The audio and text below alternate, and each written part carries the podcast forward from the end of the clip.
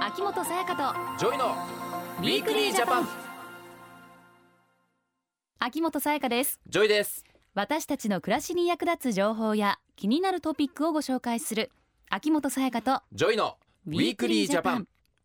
ジョイ君はい生物多様性という言葉は聞いたことがあると思うんですが、うんはい説明してくださいって言われるとどうですかうん正直ね全くできないね、多様性っていう言葉とかは聞くけどこの生物多様性ってなった時に、うんえなんだろうっていう感じだな俺は、うん生物多様性は私たちが暮らしていく上でとても大切なことなんですがうん、あまり馴染みがないという方も多いようなんですそうだよねそこで今日のテーマは今からできる生物多様性を守ること生物多様性という言葉を聞いたのはいつ頃ですかもう自分にね問いかけてるんだけどわかんないんだよいつ聞いたのかうんなかなか聞く機会ないですよねねでうもん聞いたことはあるんだけどさ、テレビとかでなのかなっていうぐらいほんとそれぐらいぼんやりしてるなそうね12回そんな多くないもんうね、んちょっとなんか漠然とね本当にしてるなって思うんだけれども生物多様性という言葉聞いこてれどんなことを連想します生物多様、まあ、いろんな生物がいるから成り立ってますよみたいなこことなのかなあのね生物多様性はいろいろな個性を持った生き物がうんつながり合っていることを意味している言葉らしいんですけれどほうほうほういろんなも個性を持った生き物うんはいはいはい生き物ということはうんじゃあ私たち人間いやだからいろいろな個性を持った生き物がつながり合ってるってこれまさに芸能界みたいな感じだよね まあ 確個性かもうに個性の集まりでしょ、そうね うん、あの私とうんジョイ君もそうだしね、そうだ一人よ一人の個性っていいろんうこなとタでレすンかトらさんとかもねいらっしゃるからはいはい芸能界のことなのかな生物多生様物性多様性それもあるかもしれないけど ももっと広いくくりなんじゃないかな、もっと世界全部地すべて球の生物かな We are the world みたいなことあそういうことかもしれないねえ言うなればそういうことなのかなっね虫とかも動物とか植物とかて、いうのも関わってくるわけか、うん、うん、でも暮らしにどういうふうに関わっているかっていうとちょっとね難しいよね。まあねでもたくさんの生物うん、いるわけじゃない、本当に目に見えないぐらいのちっちゃなさ、うん微生物とかも生物だったりするじゃないそうね、だからもう全てに関わってきてるんじゃないかな、うん、そう考えたらまだまだ謎は深まるばいかやりですね。深まるばかりなのでこれどうですかさやかちゃん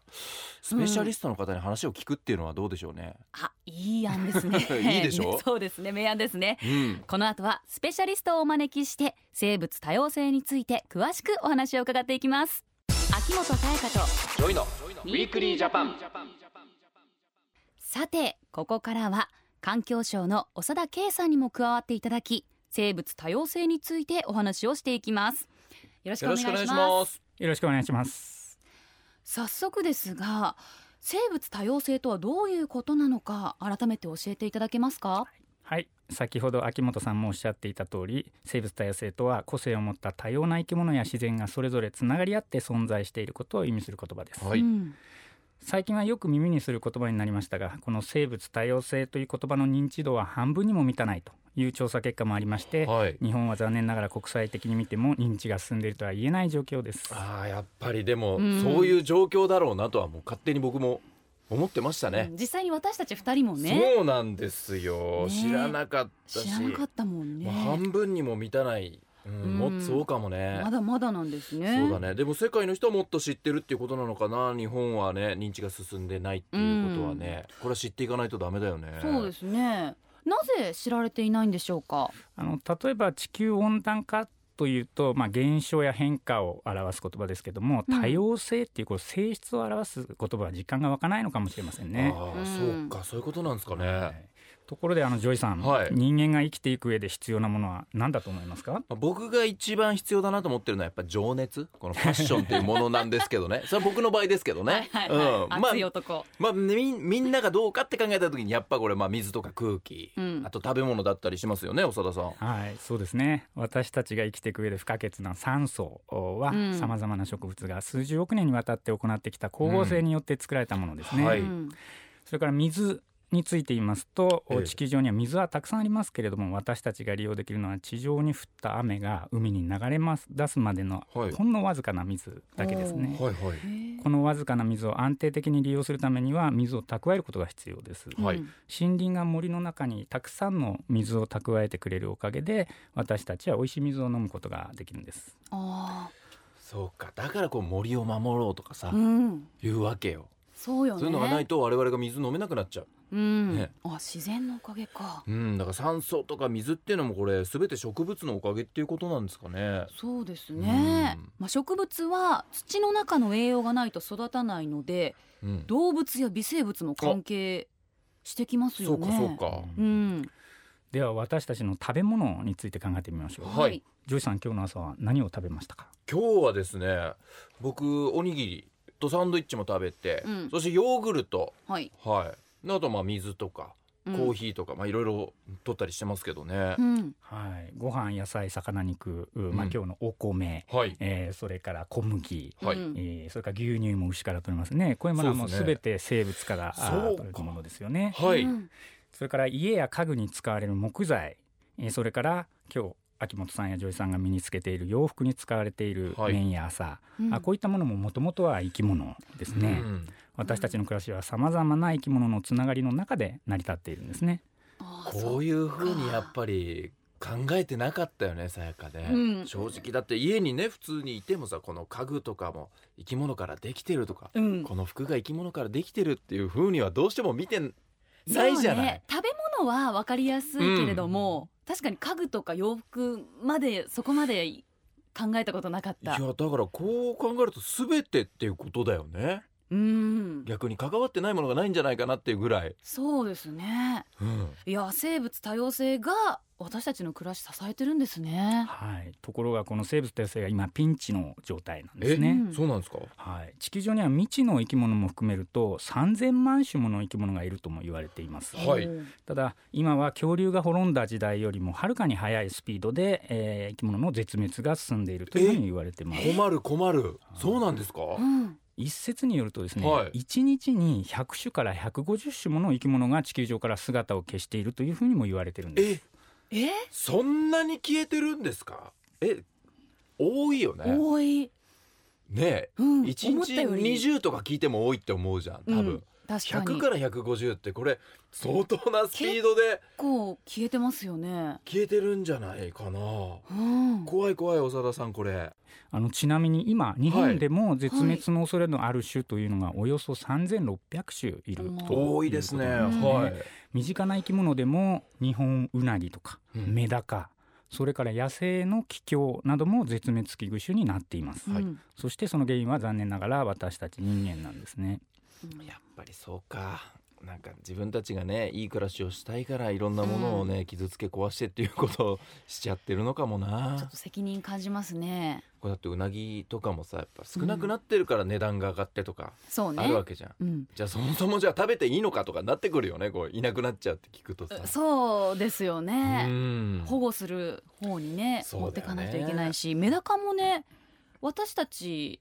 まだ子供の頃メダカっていたもんね。いたしメダカってもう無限にいると思ってました思もっうてた。一生なくならないんだろうなってうん思ってたメダカが意外ともう絶滅危惧種になっているということですよ。そうですはね。あえー、例えば人間のどんな行動が生物多様性をピンチにしているんでしょうか。はい、あの開発それから取り過ぎ乱獲、うんはい外来種の持ち込みなどですねいもいろんな人間活動が影響していますけれども地球温暖化の影響も大きいですねうんうん人間がエネルギーをたくさん使う生活をして CO2 を大量に排出することで地球の平均気温が上昇して海の水も暖かくなって例えばサンゴも死んでしまうとあーそうですねはいでサンゴはあの海の熱帯林とも言われて海の中の多くの生き物が住む場所ですけれども、はいはいサンゴが死んでしまえば海の生態系に大きな影響が出ます先ほどメダカのお話もありました、はいええメダカも実はあの気がついたらカダヤ種というですね人間が持ち込んだ別の外来種になっているというようなそういう問題も出ていったりしますあそうだ外来種の問題はね。多いよねようくなんかさ、アリゲーターガーとかがさ、うん全部食べちゃう。食べちゃうととかかねねこう捨てられてるとかもあるじゃない、うんああいうので壊れてっちゃうんだよねそうねいやーこの生物多様性を守るために私たちは何をしたらいいんでしょうかはい、あの一人一人が日常の暮らしの中でできることに取り組むことが重要ですね、はい私たちは生物多様性を守るための行動のきっかけとなるものとしてマイ行動宣言という活動を進めていますほうこのマイ行動宣言は食べよう触れよう伝えよう守ろう選ぼうの5つのアクションを通じて私たちの暮らしの中で生物多様性のためにできることをやっていこうというものです、はい食べよう触れよう伝えよう守ろう選ぼうですねはいうん例えば食べようは地元で採れたものや旬のものを食べることですはいうん地元で採れたものを食べれば遠くから食料を運ばなくて済みますからエネルギーの使用を減らせますそれから旬の食材を食べることで季節の変化を実感しながら暮らすことができますし一般に旬の食材の生産方法は省エネで省資源というふうに言われてますあそうなんですねだからすぐあーこういうのはすぐできることすだもぐんねね意識の問題でできやろまうすかとらね思えばねう、うんん他にはどんなことがあるんでしょうかはい、触れようになりますけれども動物園や水族館植物園などを訪ねて生き物の暮らしぶりを知ったりうん自然の中で遊んで地球にはいいろいろな生き物が存在していることを実感することも生物多様性のために私たちができることです、はいうん生物に興味を持つことは生物多様性のより深い理解につながりますうんやっぱ興味っていうのは何事に対しても持っていかないといけないよねそうだこれはね大事なことだからなうん伝えようということはまた自然の素晴らしさを SNS で伝えることでもいいんですよねはい豊かな自然の素晴らしさを友人や周りの人たちにぜひ伝えてください身近なところから行動することが生物多様性を守るための第一歩になりますはういんこれだったら真似しやすいねそうね誰でもできるねできるってもう特に若い子なんか SNS みんなやってますから誰でも発信できるわけですよ、うんでみんな少なからずやっぱり影響力っていうのはあるわけだからね、はいうんうんすぐやっていくべきだねこれそうはですね他にはどんな取り組みがありますかはい、あの毎年5月の22日は国連が定めた国際生物多様性の日なので、はいこの日を中心に全国でさまざまなイベントを行っています、はい例えばあの各地の子どもたちやあ学校地域などが植樹木を植える活動を行はいうグリーンウェーブというイベントも開催されています、うんえー世界各地で5月22日の午前10時に植樹を行えばこの活動が地球上の東から西へこう波のように広がっていくということからグリーンウェーブ緑の波とはあ名付けられてるんですねそういうことなんですねそれでグリーンウェーブで検索しますと、はいイベントの詳しい情報を見つけることができますあの必ずしも5月22日ではなくて、うん6月の15日ぐらいまで、えー全国各地でさまざまなイベントを開催していますので、はいぜひ多くの方に参加していただきたいですねおーこうしたイベントに参加したりマイ行動宣言を参考にまず私たちが意識を変えて身近なところから行動することが大切ということですね長田さんありがとうございましたありがとうございましたお話を伺ったのは環境省の長田圭さんでしたウィークリージャパン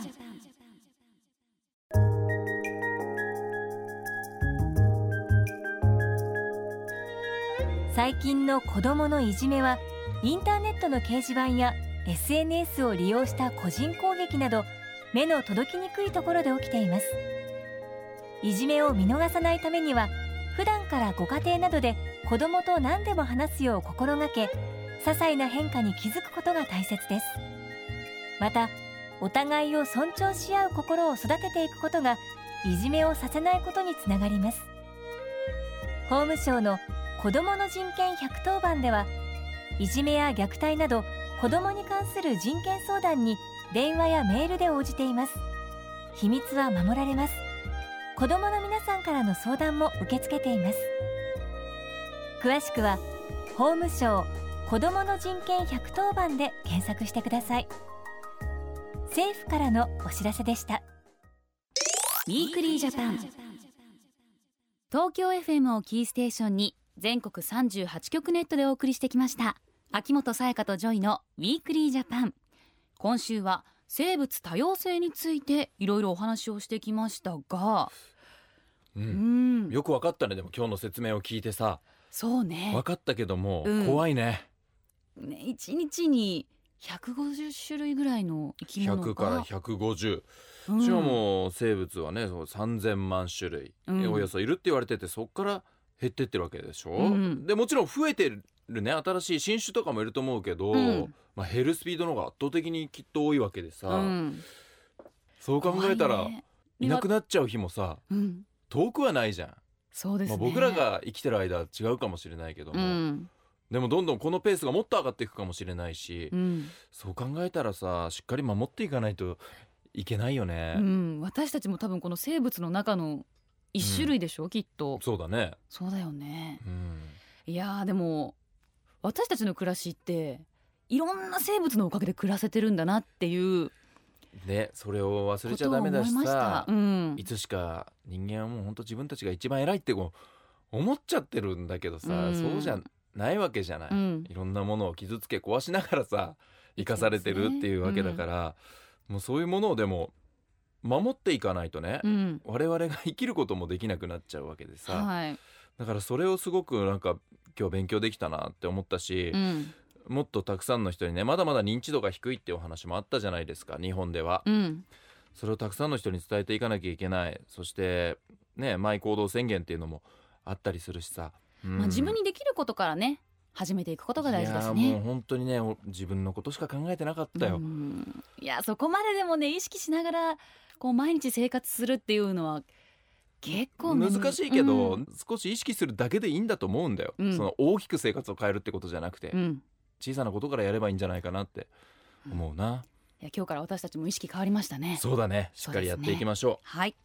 マイ行動宣言、グリーンウェーブなどに参加されたい方は、ぜひ環境省のホームページをご覧ください。